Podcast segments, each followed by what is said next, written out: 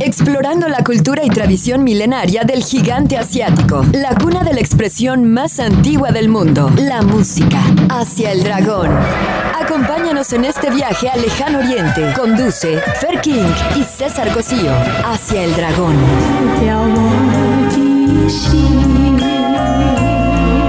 Iniciamos.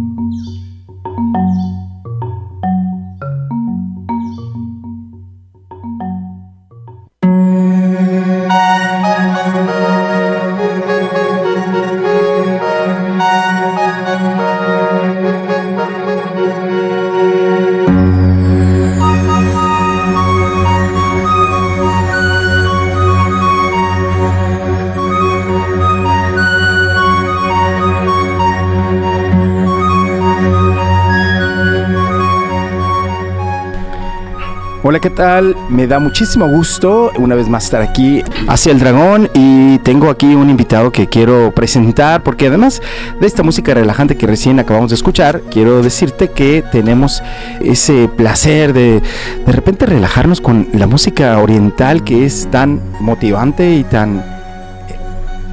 Te transporta, te transporta Julio Martínez Mora que acaba de hacer un viaje por Asia. Y yo quiero que nos platiques tu experiencia y primero darte la bienvenida.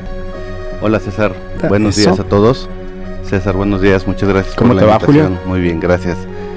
Y bueno, pues aquí saludándolos y, y acompañando a César en este programa para platicar de nuestro viaje que tuvimos recientemente a, a algunas partes de la región de Asia. Cuéntame, eh, aquí la idea de, de Asia el Dragón es precisamente explorar ese continente que contiene 48 países y que además, fíjate que cada quien viene aquí y nos daba su visión. Por ejemplo, la semana pasada tuvimos aquí un tapatío que se lanzó de mochilazo tres meses a Asia. ¿Tú sabes lo que es tres meses?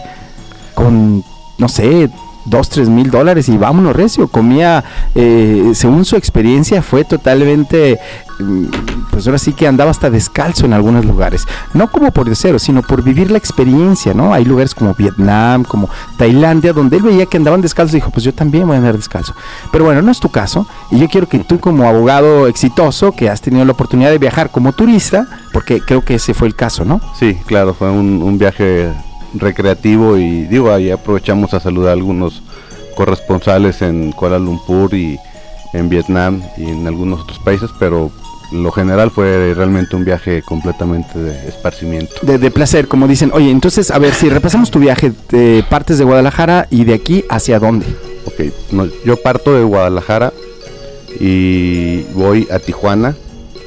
Voy a Tijuana por cuestiones de, de uh -huh. paseo también. Aproveché sí, sí. A, a, estar en San Diego unos días con mi familia.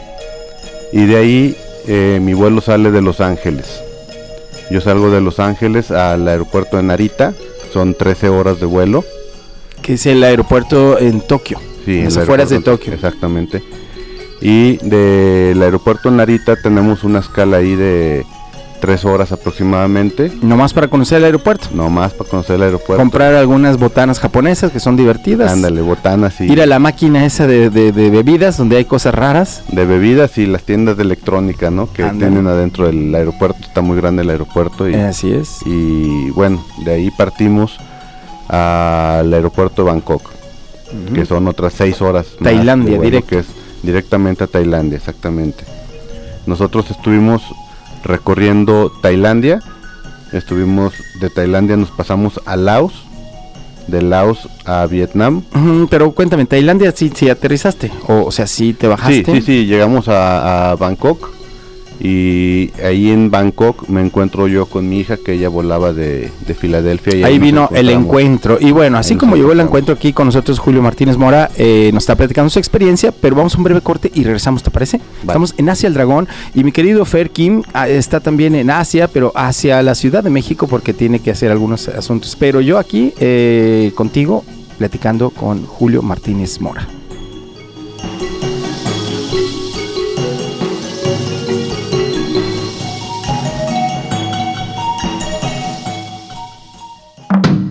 La cuna de la expresión más antigua del mundo, la música.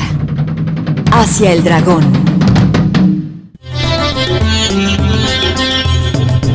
Y bien, hacia el dragón y aquí con mi querido Julio Martínez Mora, es abogado de profesión, pero en este caso es eh, turista, turista, viajero eh, por placer, y a nombre de mi querido Ferkin, que está hoy ausente de este espacio, eh, quiero decirte que nos da mucho gusto que hayas aceptado esta invitación, porque yo sé que esto es algo personal y es difícil a veces tratar un tema personal, decir, oye, era mi viaje, yo, yo fui a pasearme, pues sí, pero eh, Hacia el Dragón eh, pretende adentrarse un poquito en las diferentes vivencias de la gente que, ha tenido la oportunidad de viajar y además que tú has ido a unos países. Aquí me está haciendo el favor de obsequiar unas, unas, unos eh, pequeños banderitas de cada uno de los países y por cierto muy simpáticas porque hay unos países que tienen las banderas que yo pensaría que, que son banderas navieras, ¿no? De las banderas que, que se cuelgan en los barcos, pero no, precisamente son banderas, por ejemplo, estoy viendo una fondo rojo con dos rayas blancas y una raya azul cielo al centro. ¿Esta de qué países? Esta es la bandera de Laos. Laos. La bandera de y luego una estrella roja, digo, una, un fondo rojo y una estrella amarilla. Sí, esa es la bandera de Vietnam. Vietnam. Y luego un fondo rojo con una franja grande al centro en color azul y un, y un círculo blanco. Esta banderita. Pues es que parecen de veras banderas navieras, ¿no? Realmente sí, son la, así. Esta, la del circulito blanco, es la bandera de Tailandia. Tailandia. Exactamente. Qué parecidas además los colores, ¿no? Sí. Y luego hay otra que tiene dos franjas azul rey y una franja eh, roja al centro y como un monumento que debe de ser como Jacquard, no sé de qué No, es, es, fíjate que no es un monumento, es precisamente es un templo Ajá. que está en, es un monumento que está en Cambodia y, y esos, bueno, son templos, ¿no? Es, es, una zona que se llama Siem Rap y es una parte bellísima de lo que de lo que vale la pena conocer verdaderamente en Camboya. Ajá. Oye, cuéntame, eh, visitaste, entonces nos quedamos en tu viaje que te encontraste con tu hija ahí en Bangkok. Tailandia. Sí, Tailandia, Bangkok. ¿Qué te pareció Tailandia? No entendías nada, ¿eh? Porque todo su, su, su, escritura es de la más curiosa. Claro, mira, la escritura es lo más curioso, son puros símbolos para nosotros pero además, eh, en verdad yo no tenía idea de, todo lo que iba a encontrar desde la llegada, ¿no? Es una ciudad enorme, podría decirte que puede ser como un DF, un distrito federal, pero desde que llegas los sentidos de las calles son contrarios, el volante de los vehículos está del lado contrario. como tipo Londres. Exactamente. O sea, manejan del lado contrario. Sí, todo es por el lado contrario a lo que nosotros estamos acostumbrados. Claro, al cruzar la calle es peligroso. Muy peligroso, hay, hay accidentes. Y sin embargo, se maneja mucha motocicleta, muchas de las de los scooters, las motos chiquitas, ves cantidad de personas que usan motocicletas y, y te sorprendes al momento que llegas y que vas circulando por la ciudad y ves esa cantidad de motos circulando a tu, a tu alrededor, ¿no? Sentidos contrarios, eh, es medio caótica la ciudad, pero dentro de su caos tienen su orden, ¿no? Claro, ya están organizados. Cuéntame, ¿cómo encuentras la ciudad? ¿Moderna, tradicional, contrastante? Eh, mira, es una ciudad muy bonita desde el punto de vista de, de la historia que tienen y de la infraestructura, porque sí tienen una zona y tienen varias, varias partes con muchos edificios de primer mundo y, muy bonitos, pero a su vez conviven en una situación de una pobreza donde se, se vive y se ve la pobreza con la que viven las personas, entonces están rodeados de agua por todos lados y llega a haber gente que los famosos mercados flotantes. Eso es lo que te iba a decir. Yo he visto algunos reportajes donde hay mercados flotantes al estilo Xochimilco, no, ni más ni menos, ¿cierto? Pues el estilo de Xochimilco, pero más grande, ¿no? Claro, esa es una pequeña muestra. Tenemos, si muy existe muestra. Eh, Bangkok. Bangkok, sí, exactamente. Ahí hay mercados flotantes, hay templos, hay una cantidad de templos, hay parques, hay museos, hay centros comerciales espectaculares. Tienen una cantidad de centros comerciales de... Esto está duro el contraste, ¿no? Porque entre centros comerciales de lujo y mercados flotantes... Exactamente. Bueno, el mercado flotante es, es un mercado que se utiliza, todavía se sigue utilizando para la gente que no tiene tantos recursos y tiene, es una tendencia a desaparecer. Es una tendencia a desaparecer porque precisamente al estar tan rodeados de, agua, hay algunas zonas que, están aislados como en unas islitas dentro de, esa parte del río de, Bangkok. Entonces las personas usualmente tenían que ir ahí a comprar sus víveres y hacer sus intercambios para sus casas. Entonces hay mercados que te, que te comercializan el producto tal cual como lo comentaste, ¿no? Es como ir a Xochimilco en las lanchitas y andarse paseando y entonces vas en el, en el mercado y ya es un tianguis, es una situación donde no caben las lanchitas, tienes que estar, todo mundo llega a regatearte y a venderte y, y, tratar de vender algo de alimentos o de víveres o de souvenirs. Hay otros mercados flotantes que se siguen utilizando allá. Al momento, ahí, ahí este, vamos a, a ver, ¿qué tipo de souvenirs encuentras ahí en un mercado de Tailandia? Lo que se te ocurra de lo que se te antoje comprar. O sea, hay pulseras, anillos, eh, ropa. Eh, Pero te trajiste la colección, ¿eh? ya vi. Artesanías. Este, ¿Esas son de Tailandia? Unas son de Tailandia, otras me las pusieron en algunos de los templos que estuve. ¿Como las de Conchitas? Es que traes unas pulseras. No, fíjate que, estas de Conchita me la puso mi sobrina allá en San Diego antes de viajar. Yo le dije que iba a comprar varias pulseras. Y me dijo, no, no tío, me dice, este, eh, eh, está bien, te doy una. Ella escogió la que quiso, que esta se la compró ella en Hawái. Pero también es de Oceanía, digo, se ve luego, luego. Con la condición de que en el momento que yo regresara, ella iba a escoger la pulsera que quisiera. Ándale, bueno. entonces. Y entonces encuentras eh, también en las visitas a los diferentes templos que te dan una pulsera como de bienvenida o es, o es un souvenir que tú compras. Hay, hay, dos, hay dos tipos de pulseras. Las pulseras que tú puedes adquirir en la parte externa de los templos, en algunos templos o dentro de los mismos templos tienen ellos algunas cosas que puedes comprar. En los otros templos de repente encuentras a algunos monjes que están rezando. Entonces, eh, al momento que tú vas pasando, puedes acercarte a los monjes. Ellos te ponen una pulsera en símbolo de darte alguna protección o algún tipo de bendición para que sigas con tus viajes y te vaya bien. ¿Te gustó visitar los templos así como místico o, había mucho turismo o había más población? ¿Cómo los viste tú los templos? Yo creo más turista. Depende de la zona de los templos. Hay templos que son muy conocidos y que son las paradas o las visitas obligatorias en, en por ejemplo en Bangkok. Entonces ahí en esos templos ves el 90% es turista y contando como turista la misma gente que hace sus viajes de las mismas zonas aledañas a hacer la visita, como ir a visitar la Virgen de Guadalupe, ¿no? Ahí está. Es parecido. Oye, ¿algún tipo de religión en, especial? ¿Budista o cada quien o tiene una religión Sí, por, lo general es los budistas, es lo que lo que lo que se la religión que tienen allá en, en, Bangkok. Entonces llegas a Tailandia, pasas a de ahí ¿Qué tiempo? ¿Un hotel caro, cinco estrellas, tres estrellas? ¿Cómo está la vida, el costo de la vida? Como turista. Ok, como turista el costo de la vida está el nivel eh, mochilero.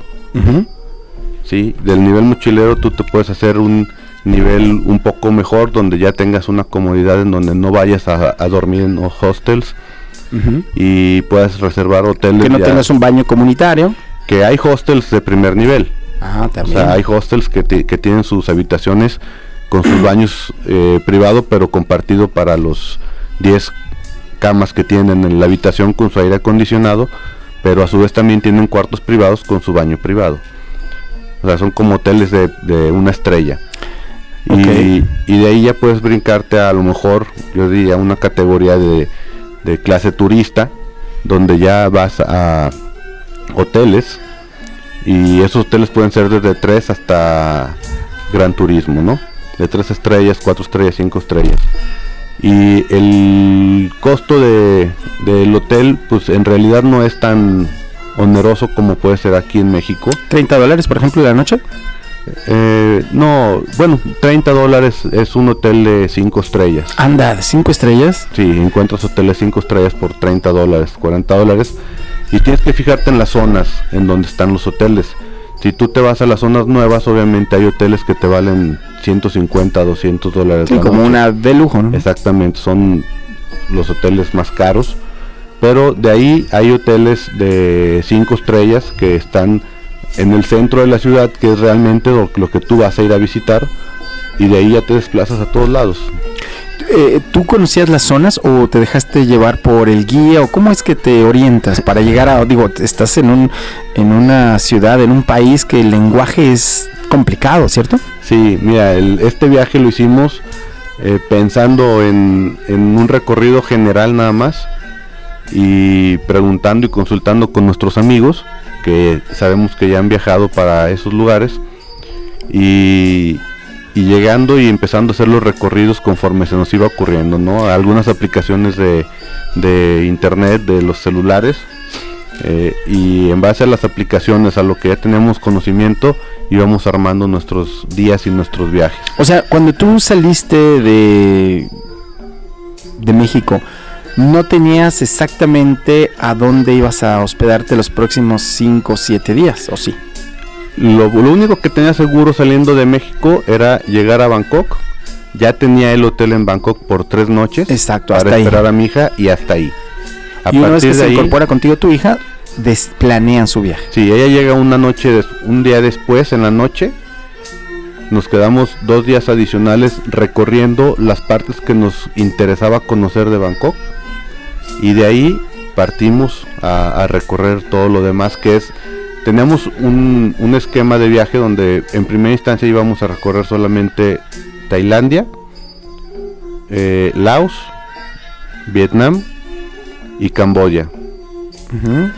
Era todo nuestro viaje con la salvedad de si era posible irnos hacia Birmania o en su defecto dos lugares que teníamos muy muy metidos en la cabeza, uno de ella y uno mío para conocer y ah, tenían sus favoritos. Oye, hablando de Tailandia, me parece muy interesante. Hollywood ha puesto sus ojos ahí y ha estado eh, haciendo algunas películas muy interesantes donde las playas eh, son tailandesas, ¿no? Sí. Precisamente Chichi o cómo? No, Pipi. Pipi. Sí. Exactamente. Sí, hay, hay unas playas muy bonitas, espectaculares ahí en en toda esa provincia. De hecho, es, la película de Leonardo DiCaprio, ¿te acuerdas que se sí, llama? precisamente la película de Leonardo DiCaprio. ¿La se, playa o cómo se llama? Se filmó, sí, exactamente. La playa se filmó en la isla de Pipi. Que parece una, eh, una playa de ensueño, o sea, en la noche se ve espectacular el resplandor de... de... Así es. Y, y, esta playa es como una costilla, uh -huh. donde tienes, tú llegas al, a la isla y desembarcas, caminas 500 metros y empieza la playa del otro lado también. Ah, o sea, tienes playa a, a tienes, los dos lados. Está dividida, la, la, isla está dividida por un, una costilla y, y, tienes dos playas en la isla. Wow, qué Una playa donde se embarcan los barcos y otra playa donde está todo el... Los bañistas. Los, los bañistas. En los, dos, en los dos lados hay bañistas, ¿no? Eh, usualmente hay una situación en la que el viajero joven, el viajero mochilero prefiere irse al otro lado de la isla, que es precisamente donde se grabó la película de Leonardo DiCaprio, uh -huh. donde se llama La Isla. Y te dicen, aquí se grabó, es parte del tour. Sí, sí, sí, es parte del tour y tiene un mirador. Y, y aquí y... comió, y casi, comía esto, casi, y compró uno igual a este, llévatelo, ¿no te dijeron? Pues te quieren vender todo. Lo ¿no? que decir, son agresivos los vendedores. De... Es, es una cultura complicada, sí. complicada y de repente es cansado porque... Eh, están acostumbrados al turismo internacional, sobre todo al turismo europeo. Entonces, eh, en una cultura diferente a la de nosotros, donde por lo regular ellos no regatean o no saben tanto del... No le saben al de regateo, sí, ya los quiero ver ahí en Tepito. Entonces ellos llegan y, y, por ejemplo, lo- se utiliza mucho en Bangkok y en toda la zona de, de Asia se utiliza mucho unas motitos que son como como mototaxis. Mm, Entonces va Como los cocotaxis cubanos. Ándale, te subes tú atrás con tu es un una moto de tres llantas. El chofer te lleva donde tú quieres y tú vas sentado en la parte de atrás. Entonces tú le dices, oye, llega un ejemplo, tú puedes Pero, preguntarle. a ver, eso suena muy fácil, pero oye, tú le dices, a ver, ¿cómo le dices? Mira, lo curioso es que tienen un básico inglés.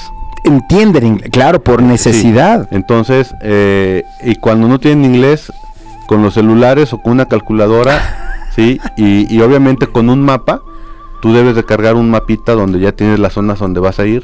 Entonces tú le pones el mapa, se Ahí. lo señalas, ¿sí? Y ya le dices... él Ya ¿Cuánto? sabe que cuánto, sí, tienes que tener cuidado, son muy vagos, ¿eh? Entonces ellos te ¿Cómo qué dicen, tipo de vagancia? mira, ellos te pueden ¿Te decir... pasó alguna? Sí, varias. A ver, cuéntame una.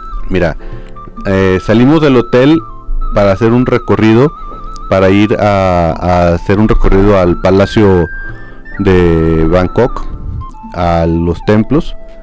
Entonces el chofer del, del tuk tuk, ¿no? Que eso ¿Así se dice así se tuk-tuk? llaman tuk tuk, sí, son tuk tuks. Es una odisea pasearte con ellos. Entonces me dice, está bien, 100 bats, ¿no? Primero quería 300 La moneda es, es BAT, Sí, son bats, con B chica o B grande. con B grande. Y equivalente a un dólar, ¿cuántos bats? Eh, un dólar, bueno, un dólar son como 3, 3, 34 watts más o menos. ¿Como 34 o 3? 3.4 más o menos. Ah, bueno, ponle Es el 3, watt. déjale en Pon- 3. Sí, sí, sí. Entonces, eh, tres- te dice 200 watts. Entonces- nada barato, ¿eh? En, si tú lo, lo, conviertes, estás pagándole aproximadamente 5 o 10 dólares en la Mm. conversión. Bueno. Entonces, eh, ya ahí en el regateo, ¿no? Quedamos que 100 bats. Nos lleva a un templo, nos espera, nos lleva a otro templo, nos espera. Y entonces nos dice, vamos a ir a otro templo y, y hazme un favor. Necesito hacer una parada para hacer un checkpoint, ¿sí? En un lugar que está en el camino al, al templo que vamos a ir. Pues está bien. Cinco minutos. Hay un mercadito ahí, ahí tú te metes o tú compras, tú nada más ves, si no quieres comprar no compras, pero tengo que llegar ahí. Bueno, pues bueno, llegamos y lo primero que hizo fue bajarnos a una tienda donde te de, de iraquíes que te hacen ropa y trajes a la medida, ¿no? te meten y te dan una comprometida para Pero que es- compres. oye, esa es muy vieja. No, bueno, pero Cuando te llevan en un trayecto entre un punto y otro y te paran a la mitad del desierto a una tienda de souvenirs, obviamente está llevando su comisión ahí el vende- Ah, sí, el- el- totalmente, pero lo esperas en un lugar así, no lo esperas en aquí en Guadalajara. Ah, no, no, claro. Oye, sí te llevo a- al, al centro, pero déjame pararme tantito en Santa Tere, ¿no? Sí, exactamente. Y en Santa Teresa se paran enfrente de una tienda y dice, "Ah, aquí, si quieres te puedes bajar a ver algo, déjame ver algo. Entonces, No, no, no es si quieres, ah, te baja. es aquí bájate, salen las personas, los, los dueños de la tienda, los empleados, Y te arrastran sí, y literalmente. te arrastran, te meten y te o meten. te dan a- un té, no, un té, venga, le voy a dar un té. Esos No, son no, los ganchos, sí. ¿eh? Te meten a la tienda y te sientan en una salita solo. ¿Sí? Sí, aquí me, Y ¿qué me van a hacer? Entra uno de ellos y empieza ahí a platicarte y a decirte y a enseñarte y total termina comprando cinco camisas. No, bueno. Cinco camisas que- Caíste. que- cinco camisas que bueno, de todos modos las iba a comprar yo porque también Sí, bueno, eh, eso- en es- regreso iba a llegar a Los Ángeles a comprar ropa, a San Diego a comprar ropa. Sí, tailandeses hechas por ir aquí. Entonces, ándale, con, da- con algodón Hindú. con algodón hindú. Bueno, el caso es que eh, me convencieron, las compré, me tomaron las medidas con la condición de que yo en un mes y medio, que es lo que duró mi viaje, iba a regresar a Bangkok, les iba a hablar por teléfono y ellos me las iban a llevar al hotel para que yo me regresara. No me digas. Y no te dieron nada. Sí, claro. Ah, Esta es una de ¿Esa ellas. es una de ellas? Sí, claro. ¿Qué tal, eh? Sí, entonces... Yo no hubiera caído, yo los mando volar. Pues mira, yo les pagué, les dejé el dinero y, y dije, bueno, aquí nos vemos de regreso. y así, des- y lo que sucede es que ellos llevan una comisión, obviamente, por lo que tú, Se por lo que tú vendas, Sí, exactamente. sí. Eso es normal en todos lados. Este, ellos, ellos buscan pues tener una remuneración por llevar al cliente. Pero si no compras nada y estás adentro más de 10 o 15 minutos, ¿sí? A ellos les dan un vale de gasolina. Mira, nada mal, nada mal. Bueno, estamos con eh, Julio Martínez de la Mora aquí en Hacia el Dragón. Mi querido Ferkin está eh, hacia la Ciudad de México y yo aquí ofreciéndote unas experiencias de un viajero en calidad de turista por Asia. Regresamos en un minuto.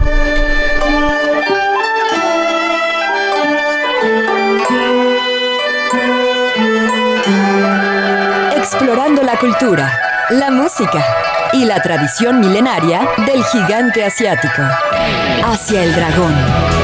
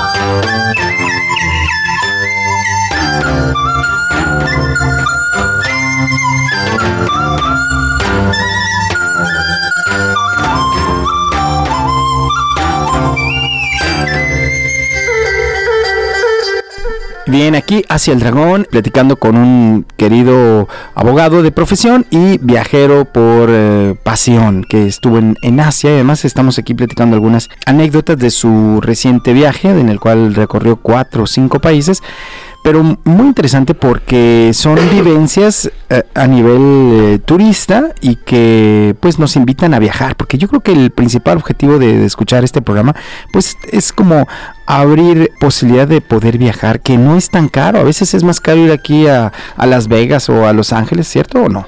Sí, completamente, completamente cierto. Es, es eh, algo que comentábamos y yo se los he comentado a, a, pues a las personas con Te las vuelves que- un embajador, te vuelves un promotor de Asia, ¿sí, o no? Pues de Asia y de todos los lugares donde viajas, pero. Asia es una es una parte es reconocido mundialmente como el, el destino mochilero por tradición, porque es muy económico viajar en, en Asia, puedes viajar como- ¿Llevabas una maleta? Llevaba una mochila, exactamente. Una ah, mochila, ¿una mochila o una maleta esas de así duras o qué? Bueno, eh, la idea principal de mi hija era hacer un viaje de mochileros Ajá. y, y después de la primera experiencia que tuvimos en el viaje en un tipo hostel que nos llevaron, eh, de verdad salimos corriendo y fuimos a un hotel. y- Vivan los y- hoteles. Y, a partir de ahí eh, nos olvidamos de los hoteles, que yo recomiendo eh, cuidar bien el tema de los hostels y sobre todo sacar bien las cuentas, ¿no? Porque si viajan de dos o tres, de repente están pagando en un hostel 9 dólares por persona. Y, Y te encuentras una buena habitación de 20 y dólares te, y te por dos encuentras muy buena habitación, exactamente. Y está creciendo en algunas partes también de, de todo el, el- esos lugares turísticos. eh, los hoteles boutique. Entonces un hotel boutique es un hotel que no va a ser un gran turismo, pero que te va a dar las comodidades de a lo mejor un hotel gran turismo, pero con habitaciones muy, muy reducidas y un tamaño de hotel muy pequeño, ¿no? Eh, entonces nosotros llegamos a, estar en algunos hoteles boutique donde en la noche nos estaba costando aproximadamente 35, 40 dólares. Con todos los servicios que tú quieras de un hotel, ¿eh? Barato. Con todos los servicios. Sí, por eso, barato, Muy barato. sí. Es como tú bien dices, aprender a, a perder el miedo y decir, vamos hacia...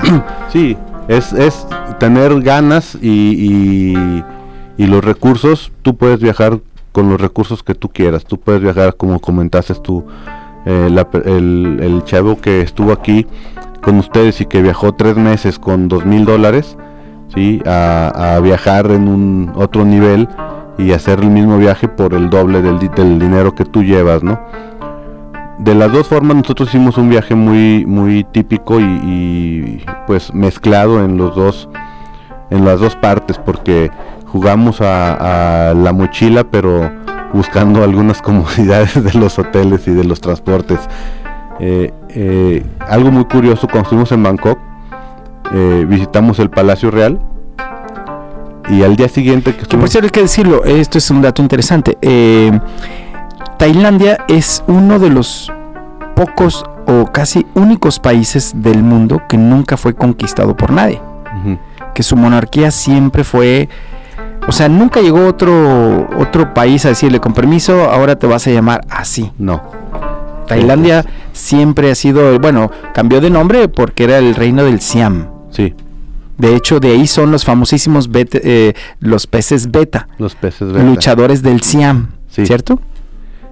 Entonces esos son los tuk tuk Ah, ahí están los Sí. tuk tuk. entonces eh, al día siguiente se muere el rey ¿Cómo crees? sí nos tocó ¿El de la película? no no el rey de Tailandia No, no, eh, es que eh, hay una película de, de Tailandia donde de- este el rey y yo, ah mira no no he visto la película del Jules Briner, ajá donde habla un poquito de eso, ¿no? Que es el rey que dice, está bien, nosotros somos auténticos, somos, somos claro el pueblo tailandés que no, el, el- el pueblo de- de- el reino del Siam, reino que era Siam. Siam.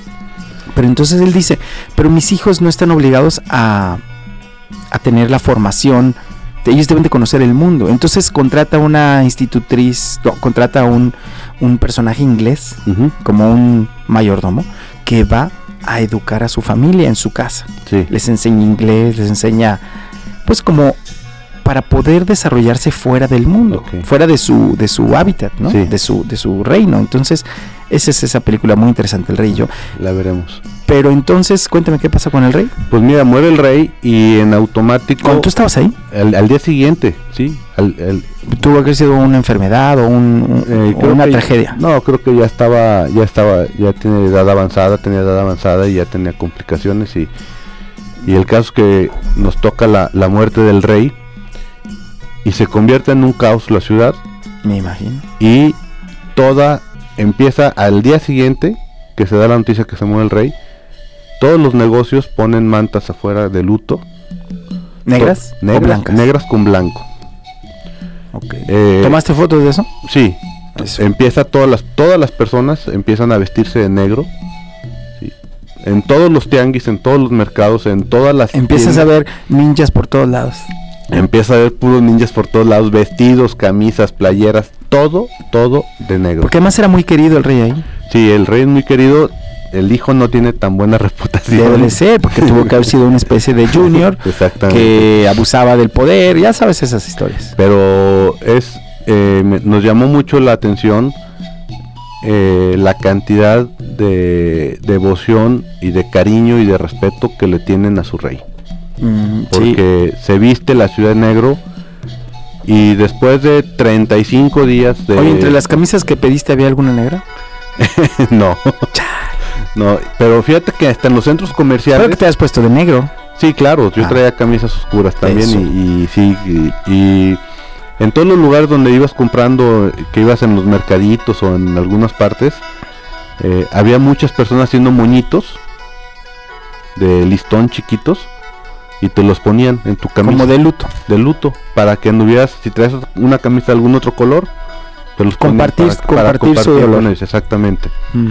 Y todo, todo mundo, así, a los 45 días que regresamos eh, a Bangkok, eh, sigue el luto y es una cantidad de personas que van a visitar de todas las provincias a su rey, a despedirlo porque está exhibido en el Palacio Real.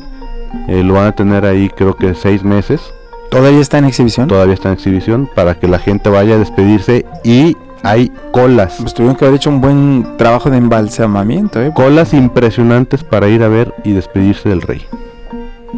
Esto es justamente en Bangkok. Bangkok. Sí. De Bangkok. eh, ¿Pudiste visitar alrededor del palacio? sí, claro. este, nos paseamos. Pudimos entrar al palacio. Ah, también se puede entrar al palacio. Sí, se puede entrar al palacio y está pegado a uno de los templos importantes. Entonces, eso fue la lo padre que del viaje que nos tocó entrar, conocer el palacio, conocer el templo y al día siguiente se murió el rey.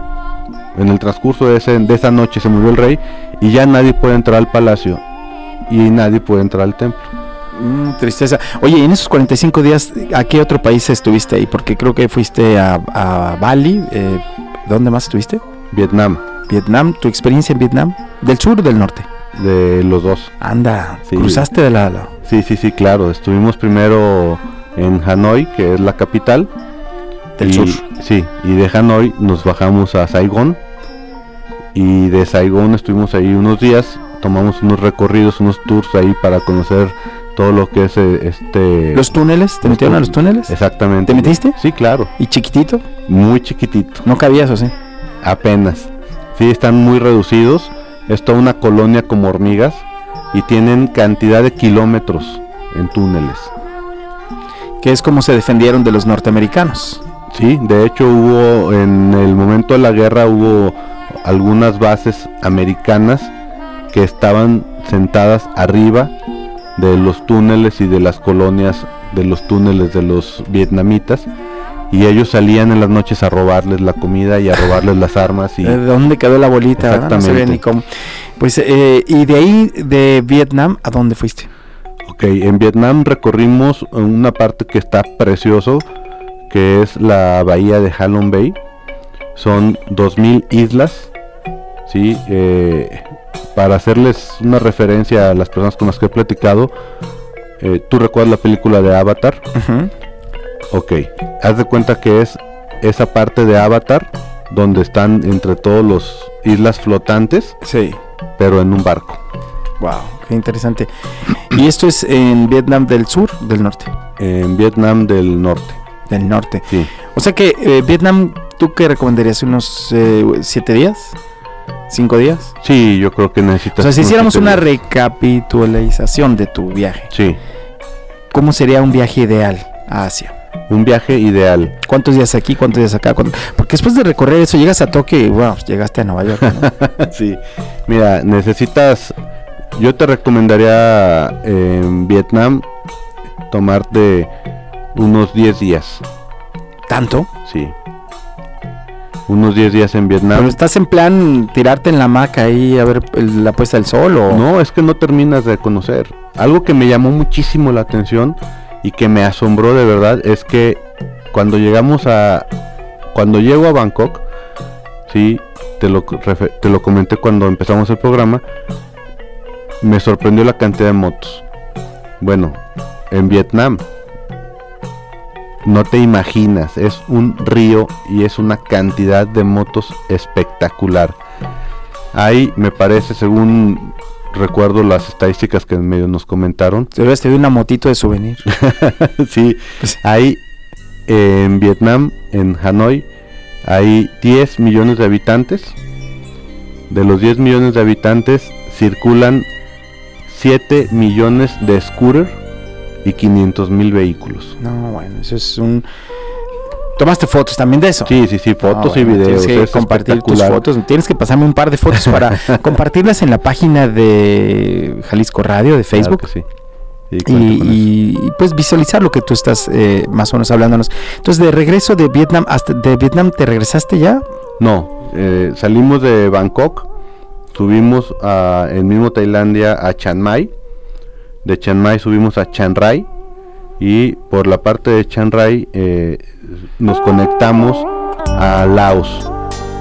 Laos cruzamos por el, el Mekong, que el Mekong cruza prácticamente todo Asia. ¿sí? ¿Qué es el Metcong? El Mekong es un río. Mm, Es un río que, que llega precisamente hasta Vietnam y desemboca en el mar. ¿sí? de las playas de Vietnam. Ok. Pero estuvimos acá en el Mekong y por el río cruzamos de, de Tailandia a Laos.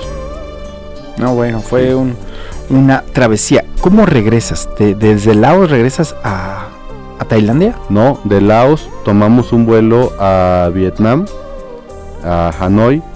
De Hanoi tomamos otro vuelo a Saigón. Y de Saigón cruzamos otra vez por río, de que Saigón es en Vietnam. Cruzamos otra vez por el delta del Mekong y tomamos el Mekong para subir y entrar a Cambodia. Sí, estamos en Cambodia cuatro días y de Cambodia volamos a Malasia como escala para ir a Indonesia. Kuala Lumpur. Kuala Lumpur es en Malasia y es donde están las Torres Petronas. ¿Te tomaste una foto? No, bueno, me quedé en Malasia. Primero fuimos a Indonesia, que es donde está Bali. Sí, vale. Sí, estuvimos Playas hermosas también. playas hermosas también. eh, Pero después de haber visto las de Tailandia, ¿dónde queda Bali? Eh, ahí se dan, pero voy más allá.